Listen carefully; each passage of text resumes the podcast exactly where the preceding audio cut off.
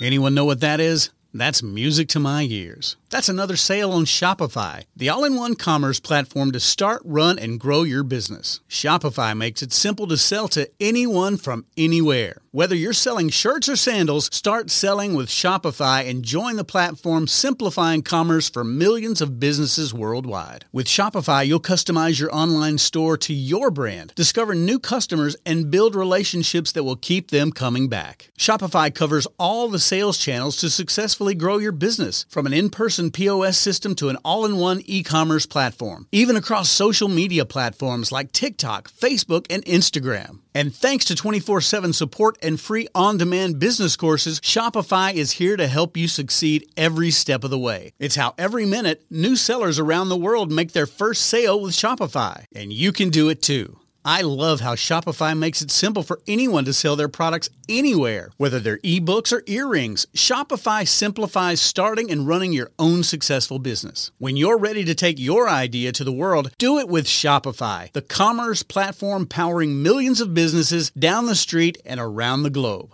Now it's your turn to try Shopify for free and start selling anywhere. So sign up for a free trial at shopify.com slash C-Suite, all lowercase on C-Suite. Go to shopify.com slash C-Suite, all lowercase on C-Suite to start selling online today. Shopify.com slash C-Suite.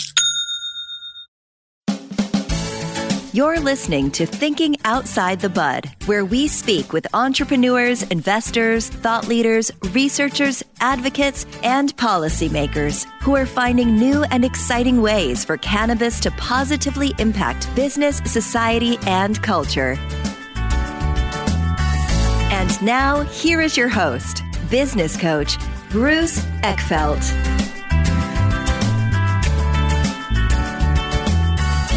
Are you a CEO looking to scale your company faster and easier? Check out Thrive Roundtable. Thrive combines a moderated peer group mastermind, expert one on one coaching, access to proven growth tools, and a 24 7 support community. Created by Inc. award winning CEO and certified scaling up business coach Bruce Eckfeldt, Thrive will help you grow your business more quickly and with less drama. For details on the program, visit eckfeldt.com slash thrive. That's E-C-K-F-E-L-D-T dot com slash thrive. Welcome, everyone. This is Thinking Outside the Bud. I'm Bruce Eckfeldt. I'm your host. Our guest today is Misty Burris. She is director of the Oregon Institute for a Better Way. She's also director at Community System Navigators, which has a navigator of systems and a treasure hunter for funds. We're going to talk to her about the work that she's done in both hemp and in cannabis, and really kind of the insights she's had, understanding kind of how the businesses work, how the various opportunities that various government programs, particularly CARES Act, have where they apply to cannabis, where they don't apply to cannabis and hemp, and what she's kind of learned, insights, having worked with several of these companies in the industry and helping them um, navigate these these resources and these programs. Excited to kind of learn what she's been doing, the insights she's had. I'm always fascinated by the various kind of angles of cannabis, and this is one of them, and obviously one that's a little complicated, given the status, uh, federal status of cannabis, and you know how it relates and how it doesn't relate. With all that, Misty, welcome to the program. Hi, Bruce. Thank you. Thanks for having me. I appreciate it. I'm excited. I do love thinking outside the bud. so let's before we dig into everything you're doing in cannabis, love to get a little background. How did you get into the space? How did you get into working with companies navigating these systems and these resources? Give us the backstory. Well, I became mostly familiar leaving the military when we did in arriving into Oregon. My husband as a veteran was looking for alternative healing. And so we really entered into the cannabis world that way. And then when I became part of grant writing and uh, falling into the CARES Act funds, I started to reevaluate impact of the pandemic and the essential industries that saved us. And that's how I really turned back into how I could actually look at the industry of cannabis and even evaluate ways that I could help them. Through navigating banking was something I was seeing change since 2020 that I felt cannabis was setting itself up to say, hey, remember us? We we have this issue in the industry and here we are, we're a viable part of it. And so I saw some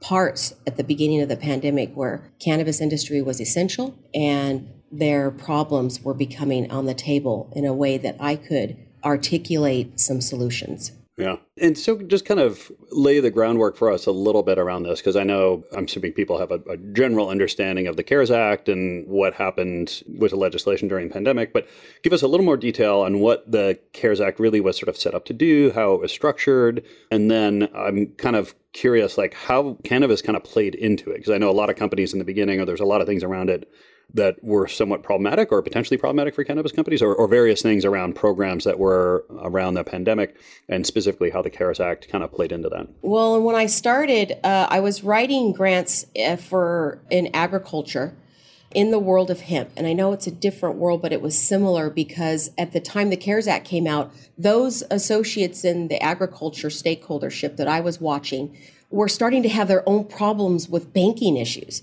And so it pulled me into this world of viable agriculture being subjected to the same financial problems that the cannabis industry was experiencing at the PPP, where I was dealing with the first set of programs, which was the EIDL loan. And of course, the cannabis industry wasn't being acknowledged for. It was hard for the whole agricultural world. And so I was slowly seeing the cannabis industry had this big prevalent stakeholdership in the world of agriculture. And agriculture, I was reviewing the CARES Act under that that guise, that hat of agriculture protection.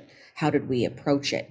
And it really flew me into the banking world. And that's really what started the discussion on, into my knowledge and trying to see how the CARES Act was meant to be relief, recovery, and expansion plans. It was meant to widespread address the economic structure and stability of each area. And cannabis industry plays a significant role in that, whether it wanted to be, whether our, our systems wanted to acknowledge that, I could see it. yeah. And I could track the money yeah. all the way to the grocery store. And so it made me go a little deeper into what separated the industries, what other agriculture industries were experiencing in the problems of banking exposed where the cannabis industry was being mistreated. And so I dug deeper into the CARES Act yeah. and, and really read it closely, closely, closely, closely, PPP. And then I was reading a lot about the ERC and the Employee Retention Credit. They were meant to work together, maybe not exactly in the beginning, but very fast. The CARES Act, because it changed laws so many times, adapted the laws to where the ERC going through the IRS was going to do similar action as the PPP, but it was going to reach the industries in another way, irrelevant to their revenues. And that was a key part yeah, of the my, cannabis industry. yeah, my impression originally was that PPP and uh, EIDL like were not applicable for cannabis companies or cannabis companies wouldn't be able to benefit from these programs. It, it, was that well, but the question was why, and and that really came down to the relationship between you and your bank. And let's be clear, it wasn't just the cannabis industry who got that smack in the face. A widespread result of the PPP was a direct spotlight on your relationship with your bank. And how did your bank really see you in operations and as a stakeholder? And even it, you know, a lot of the cannabis industry struggles to find a bank that either sees them as the real company that they are or is so stringent it doesn't maneuver to play in the system either. And so nobody in the cannabis industry, even I believe, attempted to push for PPP. I have I have now met accountants and attorneys who in this industry knew and paid enough attention and had the clientele base to be so proactive. There's another part of the cannabis industry that doesn't exactly want to have the attention. And in my world, in order to get viability, you have to draw attention to yourself and the proper procedures of operations that you take that make you a viable stakeholder. From a type of company, like who, who was able to actually get PPP and EIDL from hemp and or cannabis point of view? Like what was successful? What did you notice for companies that were able to do it? Farms. and we were able to maneuver farms for the PPP if they had viable payroll. It was harder if they had a payroll provider. You know, if they were a company who puts out who leases out their payroll to another company, then that other company is essentially the EIN holder that qualifies for recovery funds. It wasn't in it, Interesting. most of those most of the cannabis companies if they were primarily and only cannabis would not have very good success with their banks getting the PPP. Uh, but they would find success in the uh, ERC. They would not. I don't know of any cannabis industry that was accepted for the the SBA EIDL loan. I, we could not get any of them. It was hard Be- enough to get any because ag. because because of the federal status of cannabis. Correct. But I believe And that the so, EIDL loan um, looked at revenues. So say that again. They looked at revenues of a company. The EIDL loan would look at a Oh, company's see. revenues. Got it. and so would the uh, PPP. And it wouldn't be, I mean, the ERC looks at revenues, but it doesn't count revenues.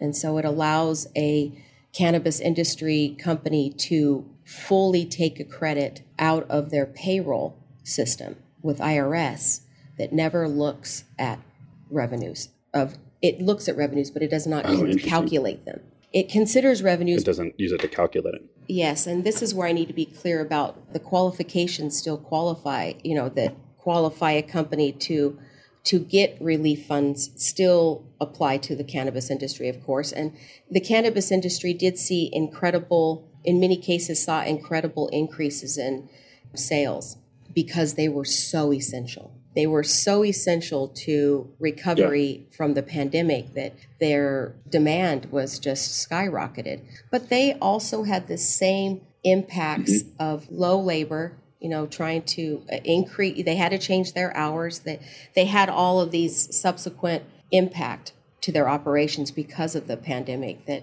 I mean that also qualifies them but we you know we reevaluate every every company very in a very custom way to organize a mediate, uh, mitigation plan like what's the plan for them how could we best in the process of directing them towards funds we also get to help them identify what makes a viable stakeholder in any industry and how to better situate their operations and their company to match that now We're going to take a quick break to hear some words from our sponsors.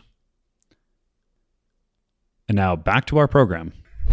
Tell us a little bit about the general kind of analysis you do for any company, and then specifically in cannabis, what are you looking for to you know help them figure out or help decide if they're a viable candidate for and a stakeholder? Yeah, the first thing I love to do with the cannabis industry is evaluate their position in a clinical study. I think the most and I'm going to focus. I'm in focusing in just the cannabis industry. I go and evaluate every company as their current status. How are they doing? How did they maneuver the pandemic? What are their operating costs pressures right now? And then I look to them and their network to see if they've got what I like to call the makings of an engine. I can see their network in a hub and spoke model, and I can see if they're the hub in the center or are they one of the spokes. And I can identify that network if it's a viable, working cohort of stakeholders that could be their own engine. I start to evaluate their their network and and see because they're better together and I see in the cannabis industry if that network is ready for a clinical study. I believe that the next step for the cannabis industry is to organize its own clinical study.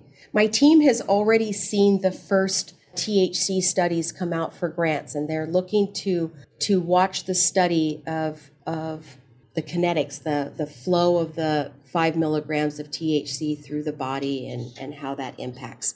And we went to write this grant, but in all due respect to the system and to the industry, all of the data was going to be held in the system. And I believe that the cannabis industry must create their own clinical studies invested by their own industry so that they can hold their own data. And I believe that is one of the gateways to really establishing the viability in their industry that will flip this prohibition view over and release them from any of their they're not able to claim their expenses in business and that is that needs to be flipped And do you see that is that happening? I mean, you mentioned one study, but like what really needs to happen in terms of the questions that need to be researched and the studies that need to be put together? Like, what? How, big is the the work that we need to do, and how do you see it actually happening? I see that the lobbyists and and that action is viable, and I do uh, say that that's a good place to always invest focus is the lobbyists who are working the DC.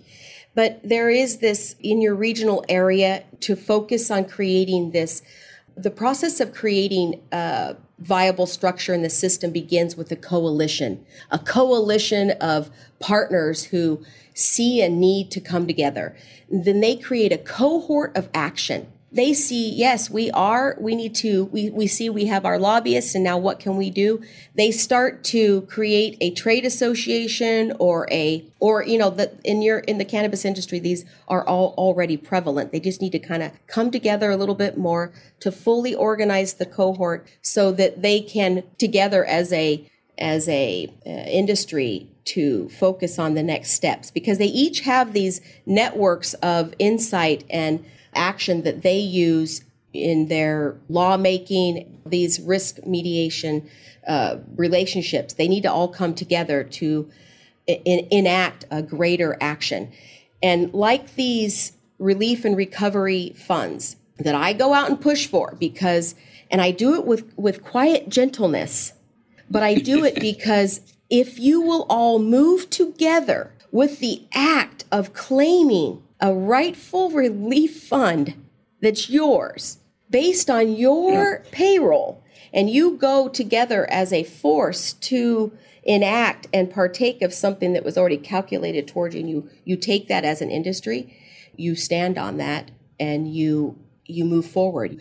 You take that credit you you stake yourself as one of the viable stakeholders of the economics and then you invoke that cohort into an engine and you get a group like mine to write about it, put it together.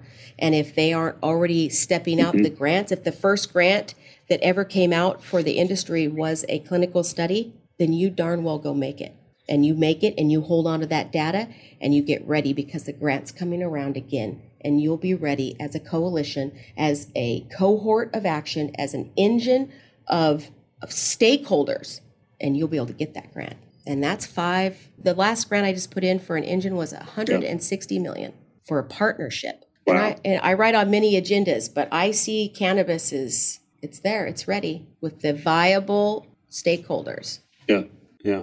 You, you mentioned in the beginning that you did some research and tracked cannabis all the way down to the grocery store. Uh, give me a sense of like what, like what was the real insight that you had around why cannabis was so important to the overall economy? Well, number one, your statement on uh, you the positive impact on society. Cannabis to have a positive impact on society. It do, it did. I saw it in the way that it impacted the state of the population, the state of the mind, the state of the hopeful attitude. Cannabis does that.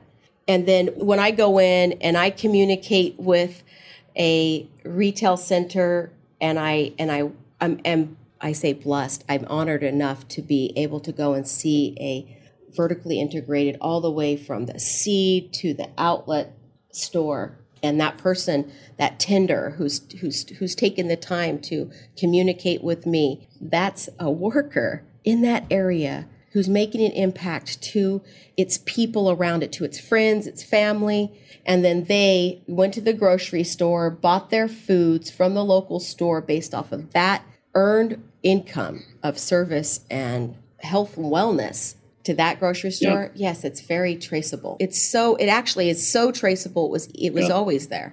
It just needs to be articulated back. And it'll end up in a Senate hearing. It's going to end up in a hearing about what was the real impact. And we're, we're still a couple of years still trying to wade our way out of the impact.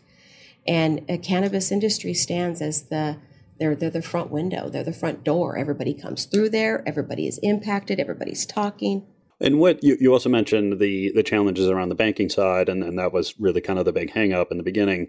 I guess what have you seen in terms of shifts in attitude, policies, procedures, relationships around banking in the the cannabis industry? Yeah. So this is where I would be slightly careful in my words, but I want to eh, show you a circle. If this lovely process of our recovery from the pandemic provides an avenue for the cannabis industry to invoke its right to call upon the system to claim a credit that's due them. comes back to them in a series of IRS checks.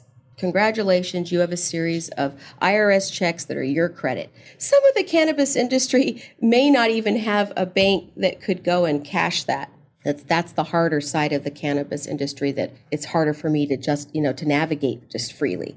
But there are some who are really in a position to where they are they have a great bank, maybe they pay some high rates, but they've got a great bank, they'll go and cash those checks. No problem. That was a great great transaction, duly theirs. But there is this side that if you knew, I know of the industry, the the investors who are trying to get their stuff together so that they could create that industry made bank, that industry made credit union of members. What better way than to launch that bank institution off of IRS checks? So if you had insight that in uh, you know approximately four months of submitting your paperwork to request a credit that was already yours, that industry could feasibly gather together, claim that credit with the right stakeholders, and start their bank. I do say with carefulness. Interesting. Yeah, yeah, I get it. I guess what else have you noticed about cannabis different than you know kind of cannabis rel- relative to other industries and other kind of uh, folks you've worked with? Like, w- what are the kind of the unique challenges or, or things that cannabis needs to kind of navigate given its status and from a federal point of view?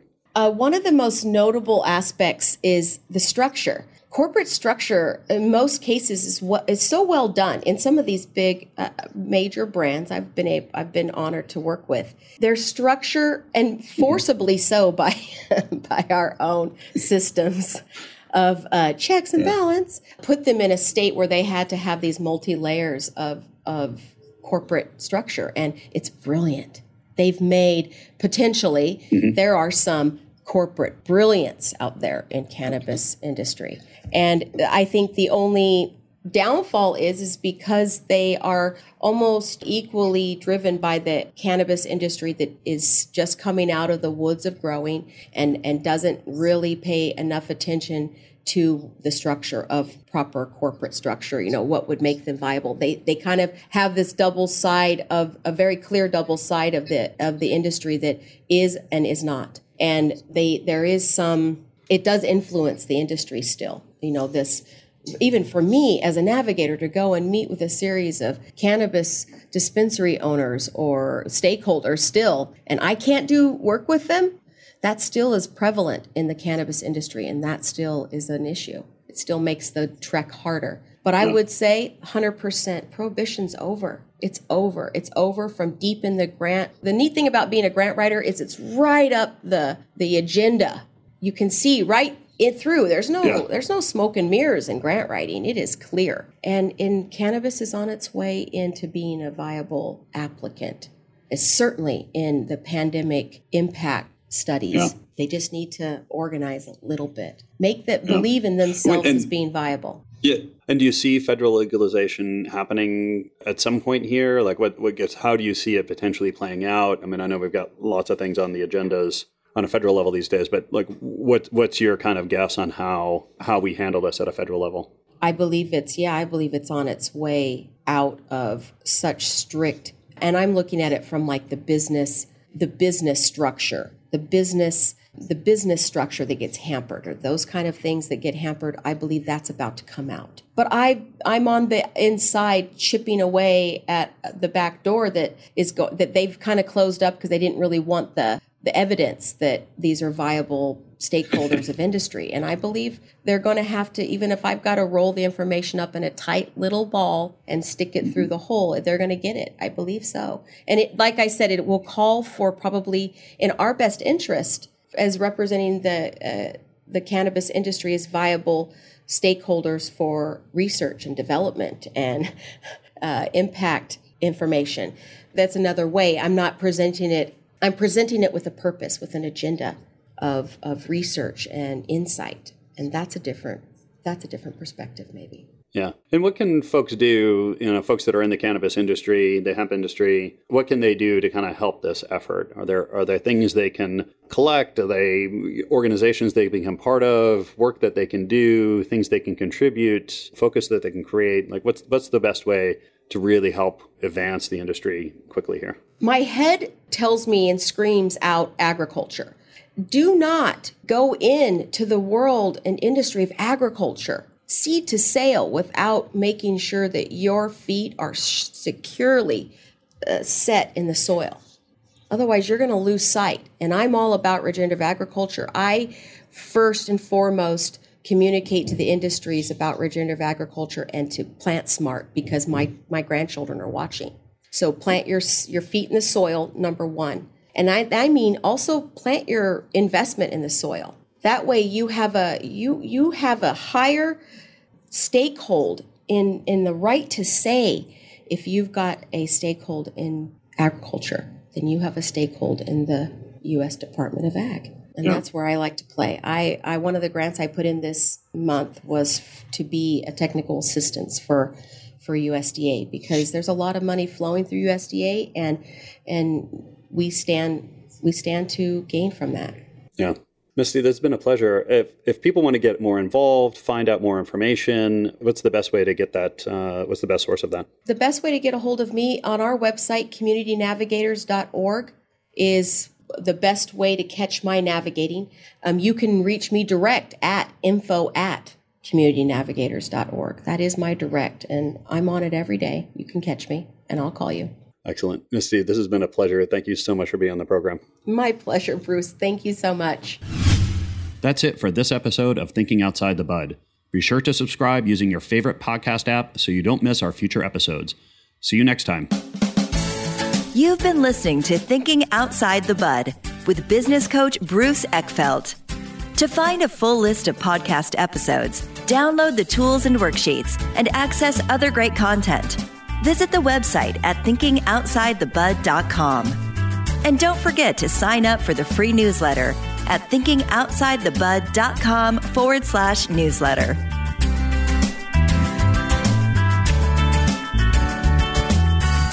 This podcast is a part of the C Suite Radio Network. For more top business podcasts, visit c-suiteradio.com.